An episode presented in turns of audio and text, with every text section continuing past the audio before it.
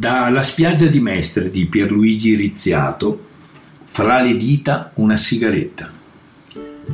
Giancarlo di solito mi chiamava la sera e al telefono mi proponeva «Domani vieni che andiamo a sentire i complessi che prova Jesolo». L'appuntamento negli assolati pomeriggi estivi era alle tre in piazza Ferretto. Quando arrivavo, lui non c'era, era al bar all'angolo con Piazzetta da Re, quella del ristorante I Veterani, con la fontanella al centro, ma parcheggiata lì accanto al marciapiede in una piazza desolatamente accaldata, deserta, c'era la sua malandata Peugeot grigio scuro. Bastava guardarla per capire che forse partiva, ma non si sapeva se mai sarebbe arrivata. Poi però puntualmente si partiva e puntualmente si arrivava alla meta prefissata. Lui d'altronde guidava piano, parlando sottovoce mentre dal finestrino abbassato l'aria mitigava la calura estiva. A metà pomeriggio nei locali iesolani a provare c'erano i Delfini, i Royals, probabilmente i migliori fra i gruppi padovani, qualche complesso mestrino come Uragani o Popi e Trappers e altri, sconosciuti a noi due che venivamo anche da fuori Veneto.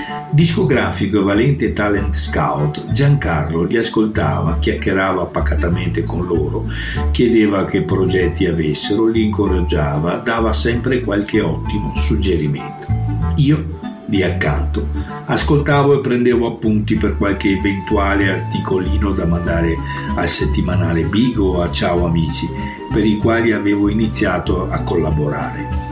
L'amicizia con lui, trevigiano, volto vagamente triste, attraversato da un sorriso incerto che trasmetteva simpatia, e la sigaretta perennemente accesa in bocca, era nata casualmente favorita dalla comune passione per la musica. Per lui anche lavoro, per me soprattutto hobby. Veniva a Mestre Dino, cantante veronese di successo. Ci veniva per inaugurare il nuovo magazzino di dischi all'interno dei rinnovati grandi magazzini Coin e firmare il suo nuovo 45 giri. Te lo leggo negli occhi. Bella canzone scritta da Sergio Endrio. Entrambi, coinvolti nella cosa, fu lì al terzo piano di Coin che io e Giancarlo ci incontrammo per la prima volta. Ci bastò un ciao, una stretta di mano e fu subito amicizia, vera amicizia. Non so quale fosse prima di allora il suo livello di conoscenza di Mestre, in ogni caso cominciò a frequentarla e spesso, verso sera, si faceva vedere in piazza Ferretto si sedeva con noi ai tavoli del Buso o da Gianni, i bar con sedie e ombrelloni all'aperto, in fondo sulla destra, e si univa alle nostre discussioni. Si parlava soprattutto di musica, quella nuova, quella dei complessi come i Beatles, i Rolling Stone, gli Animals, i Bob Dylan, Joan Baez.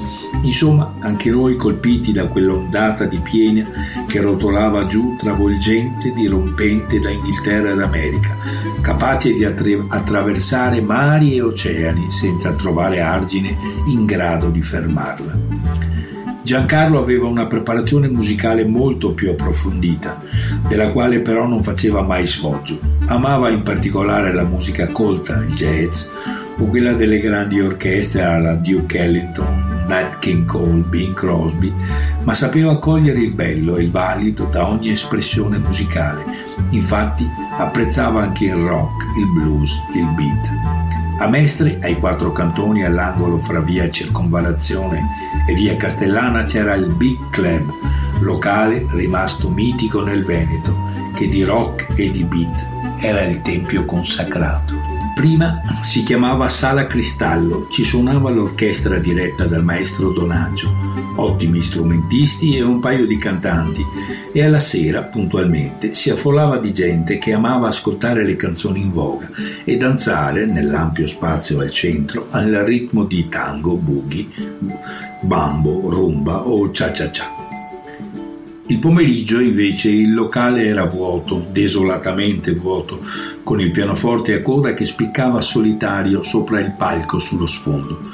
Ma non era sempre così, c'erano dei pomeriggi, infatti, che il silenzio profondo della sala vuota, appena illuminata dalla luce soffusa che filtrava tra le tende, veniva rotto proprio dalle note di quel pianoforte.